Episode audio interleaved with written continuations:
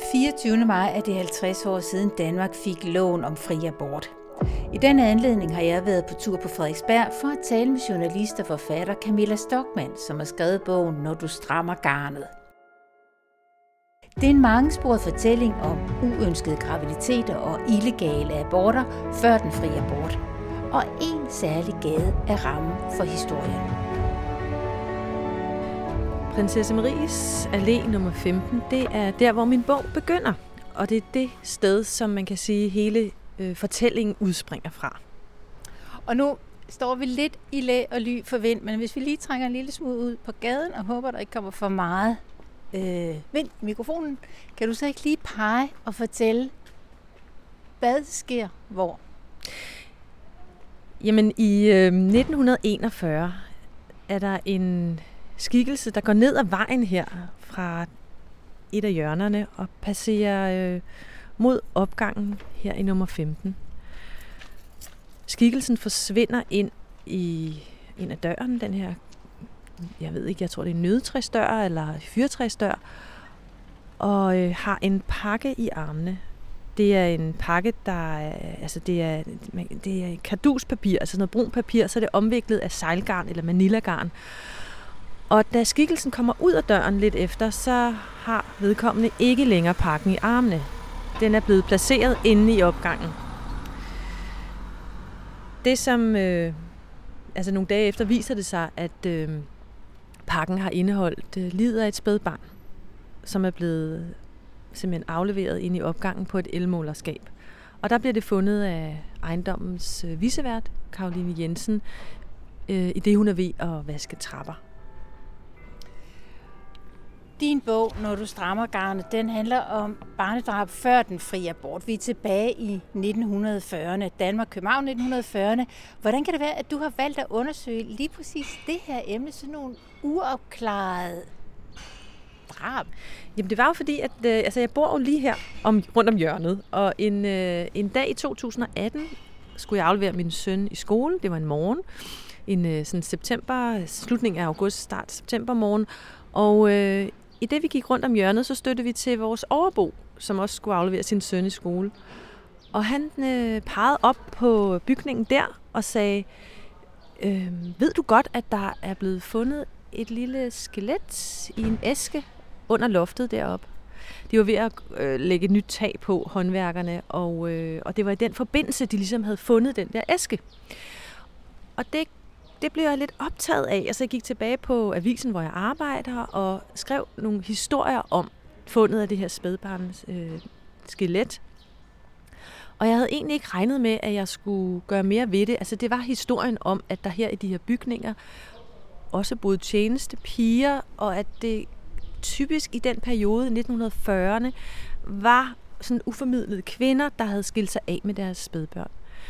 Øhm, men da jeg så havde skrevet to artikler om det, og ikke regnede med, at jeg skulle skrive mere om den her historie, så modtog jeg en e-mail fra en mand, en læser af politikken, som skrev til mig, at han havde fundet en stak gamle aviser, hvor han havde fundet en lille artikel, der beskrev fundet af et andet barn, altså det, jeg lige fortalte om før, som blev fundet inde på elmålerskabet i opgangen derinde. Og der besluttede jeg mig for at finde ud af, hvad er historien bag det? Hvordan kan det være, at der er flere børn, der er blevet placeret her på den her vej i 40'erne? Hvorfor så sent i historien? Hvad er det med det og 10? Og øhm, ja, og, og det blev ligesom indgangen til det her emne.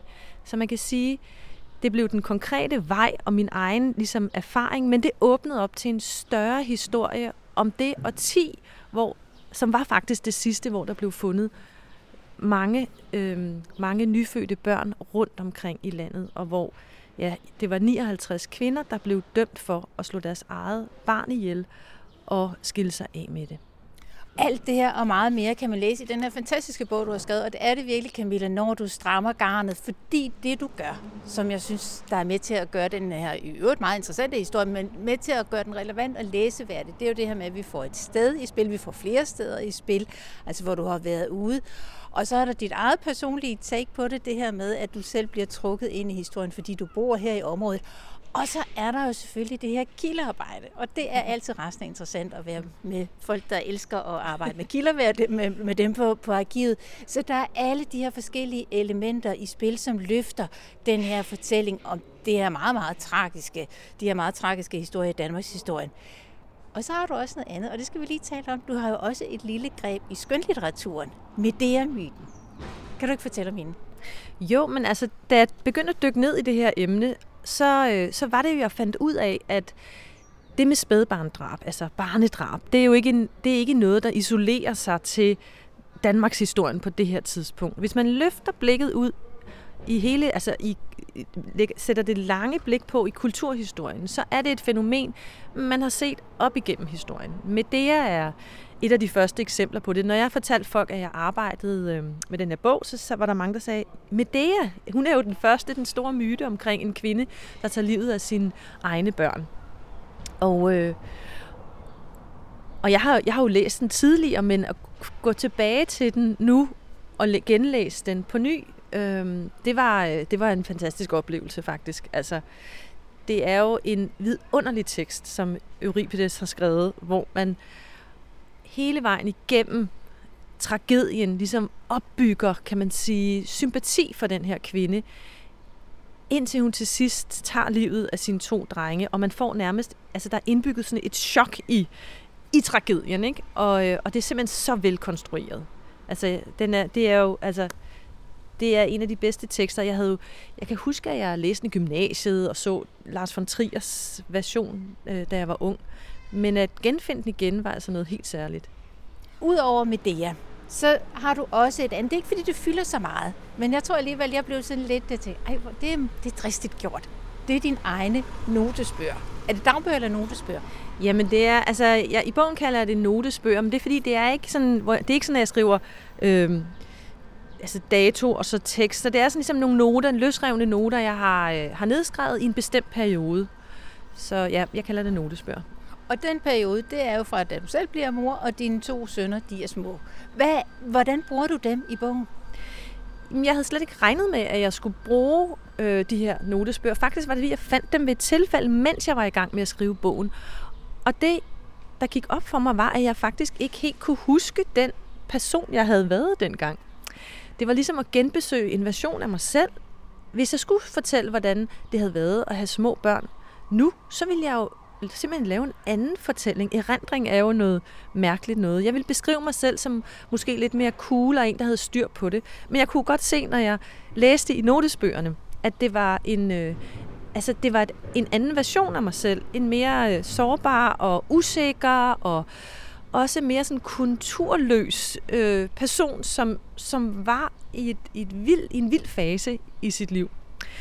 Og det synes jeg var øh, det synes jeg, jeg var nødt til at bringe ind i bogen, fordi det jo netop er en beskrivelse af kvinder, der er ude af sig selv, i en, selvfølgelig en grad, der er vildere end den version, jeg var i, eller den tilstand, jeg var i. Men øh, jeg synes, det kom til at informere fortællingen om de kvindeskæbner, som jeg også hæv ind i min fortælling. Øh, så ud fra sådan et fairness-princip, så synes jeg faktisk også, at jeg var nødt til at bringe mig selv i spil. Jeg beskriver også min abort, jeg fik som helt ung, og det overvejede jeg også, skal jeg gøre det? Det er jo temmelig privat, kan man sige. Men jeg synes også, jeg skyldte de kvinder, jeg skildrede, at simpelthen også give noget af mig selv, og bruge det på en måde, hvor jeg kunne, kan man sige, lave en, øh, også en kontrast til, hvordan vi lever nu, hvilke rettigheder vi har nu, og hvad det gør ved os. Øh, hvilke frihedsrettigheder vi har, som former vores liv, på helt andre måder, end livet udspillede sig i 40'erne eller 50'erne, eller dengang vores bedste mødre var unge kvinder. Men lige for at holde op til det her med brugen af, af, af notesbøger, og så sagde du det her med, at det med at fortælle om, øh, om abort, det er jo sådan ret privat. Øh, og notesbøgerne, de fremstår jo sådan personligt, de giver det her personlige touch til din fortælling. Hvordan navigerer du som forfatter i det her skæld mellem det private og det personlige, så det ikke bliver Camillas hjerte, på, altså, der fylder det hele? Jamen, det er et godt spørgsmål. Øhm, jeg, altså, jeg gjorde det, at jeg... Øh, altså det, det, der var det gode, som jeg, som jeg sagde før, var jo netop, at jeg oplevede det som et anden, en anden person. Altså, så der var en afstand til den, jeg havde været dengang. derfor var det lidt nemmere for, for mig at få hende ind i, i fortællingen. Øhm, men det er jo altid en overvejelse, hvornår bliver det personlige for privat. Men jeg har egentlig altid, også i mine tidligere bøger, skrevet om mig selv. Ikke i den seneste bog om øh, bandekrigen i 80'erne, der, der vil jeg sige, der var min egen person ikke så relevant. Men i mine øh, tre første bøger. Og det jeg opdagede, det var jo, at der opstår et fællesskab med andre. Jeg er ikke, altså jeg er ikke så speciel, så jeg er fuldstændig enestående. Men i det at dele ud af sig selv, opdager man, at andre faktisk også kan bruge de erfaringer, man har, og spejle sig i dem, og der kan opstå et fællesskab der. Og det, øh, det håbede jeg jo også øh, ville ske nu, i, mens, jeg, mens jeg ligesom bragte min egen fortælling ind i bogen som sådan en, et, en tråd igennem. Ikke? Øhm, så det, ja, så det var simpelthen, øh, det var simpelthen årsagen, og jeg, og jeg altså jeg kan selv rigtig godt lide de forfattere, der bringer sig selv i spil. Altså nogle af mine yndlingsforfattere, nogle af dem, jeg virkelig holder af, det er nogen, der har der, der gør det simpelthen, bruger det greb. Kan du prøve at komme med navne og titler på noget af det, du har læst og suget til dig fra? Jamen, en af de forfattere, som jeg virkelig holder af, og som har skrevet om sig selv, også, øh, ud over at skrive fiktion, det er Virginia Woolf. Øh, hendes ungdomsbiografi, jeg tror, den hedder Et ritter Fortiden. Det er en, altså, det er en vidunderlig øh, biografi, ungdomsbiografi, der beskriver hendes ungdom og opvækst i London. Og øh, altså det, den, jeg kan huske, at jeg læste, når jeg, havde, jeg var nødt til at læse den enormt langsomt, fordi jeg sådan nærmest, altså jeg virkelig nød hver en sætning. Hendes måde at reflektere over den person, hun har været, i forhold til den, hun blev.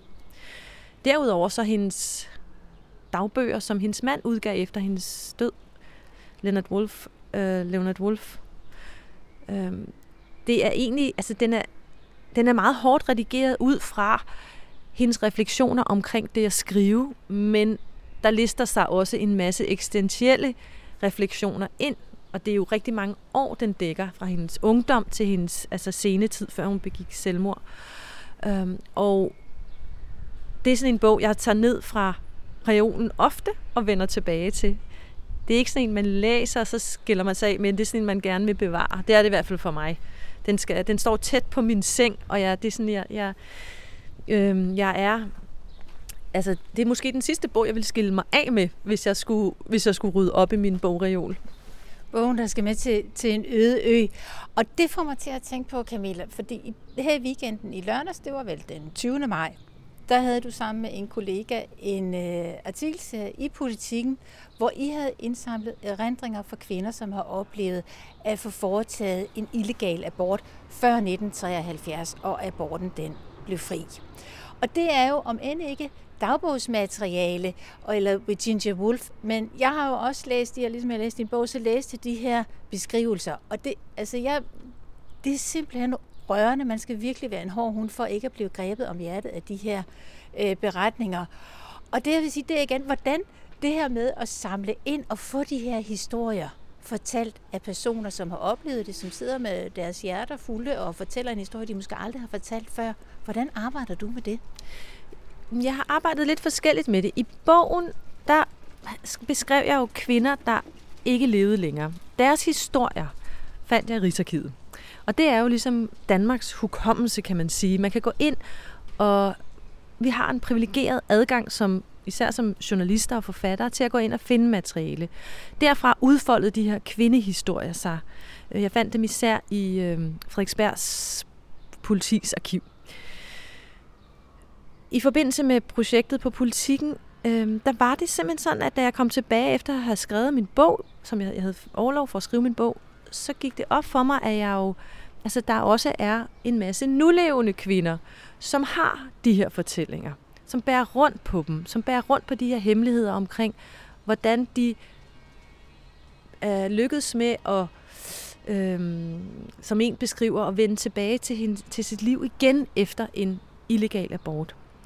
Og det, der er fantastisk ved at arbejde på politikken på en gammel papiravis, er faktisk, at vi har nogle meget modne læsere. Og det slog mig, jamen, hvis nu jeg kunne få nogle af dem i tale, så ville det være ret fint, hvis de ville gå med til at fortælle deres historie om illegal abort. Og vi gjorde simpelthen bare det, min kollega og jeg, Silja Tørsen, at vi satte en note i avisen en søndag for at høre, om, altså simpelthen invitere til, at kvinder, der havde fået foretaget en illegal abort, fortalte den til os.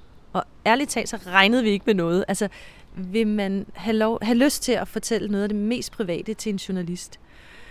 Men vi fik faktisk altså 23 henvendelser fra kvinder. Det kom bag på os, at der var så mange, hvilket faktisk peger på antallet af kvinder, der går rundt med de her hemmeligheder igennem livet.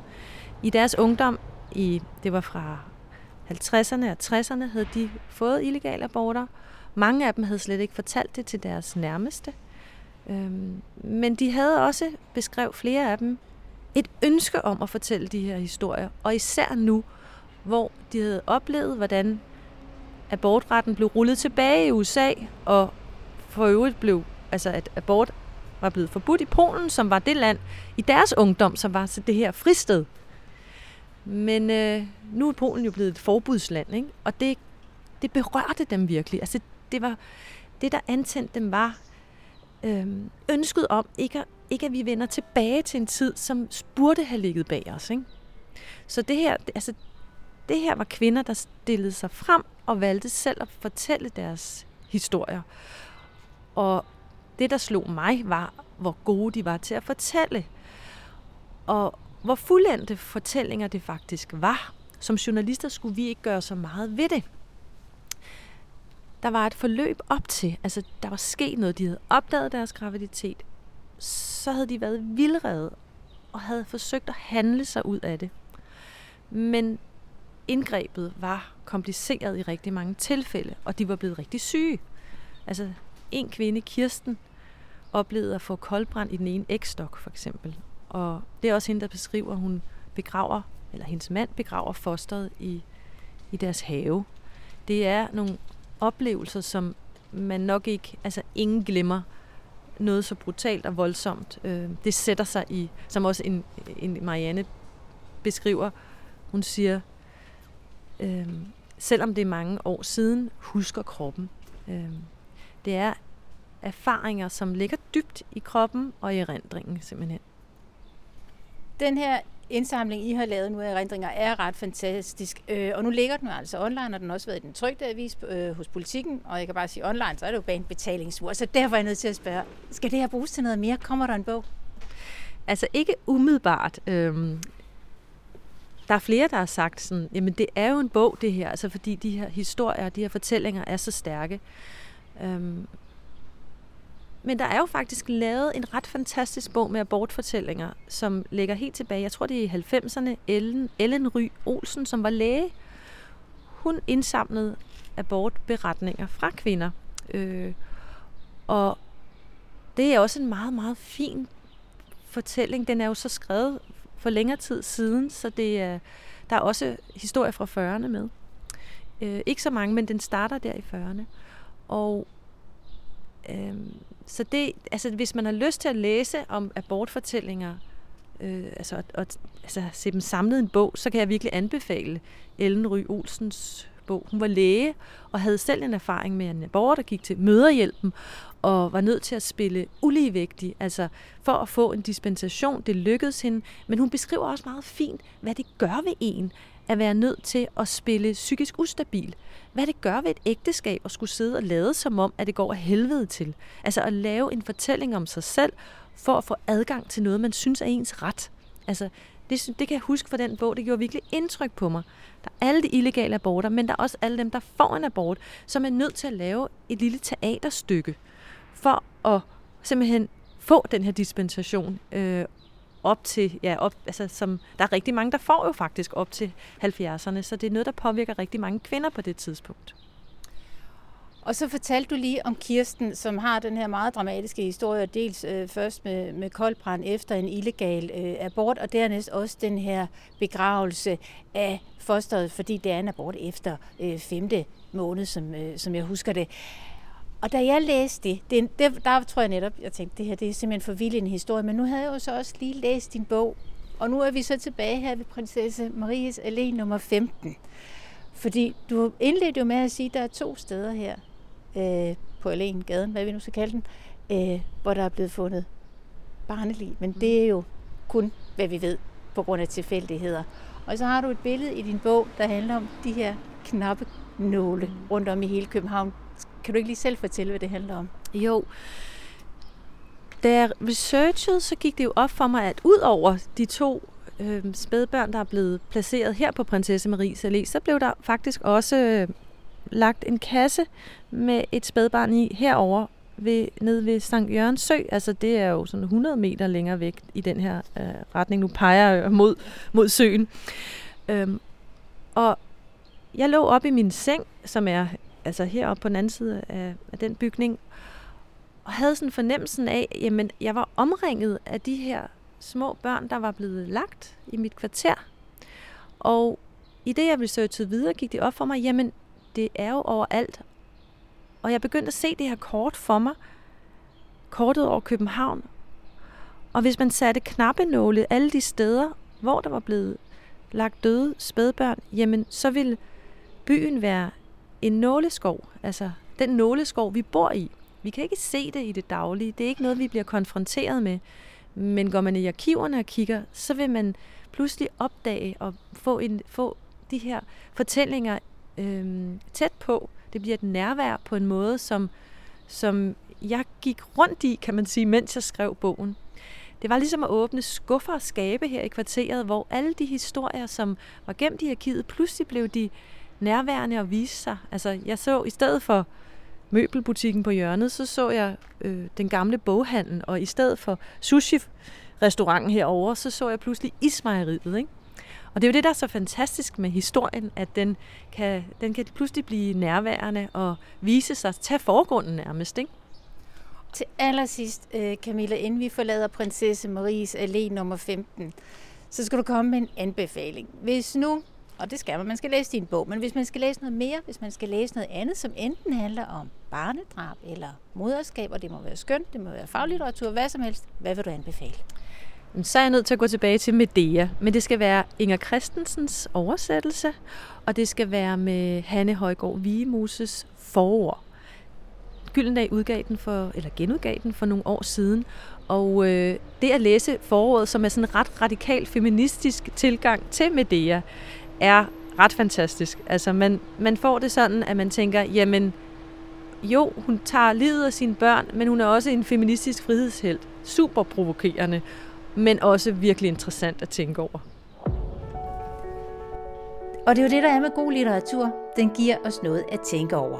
Læs eller genlæs med det, som Camilla Stockmann her anbefalede, men læs også Camilla Stockmanns bog, når du strammer garnet, som er aktuel på mange måder. Ikke kun i år, hvor det er 50 år siden Danmark fik loven om fri abort. Det er også en fortælling om en tid, hvor uønskede graviditeter var en katastrofe, og spædbørnsdrab var en del af det danske samfund, og altså også historien. Jeg hedder Dorte Chakravarti, og de næste par uger fortsætter jeg med at gå tæt på de bøger, der ligger bag ved bøgerne. Vi høres ved.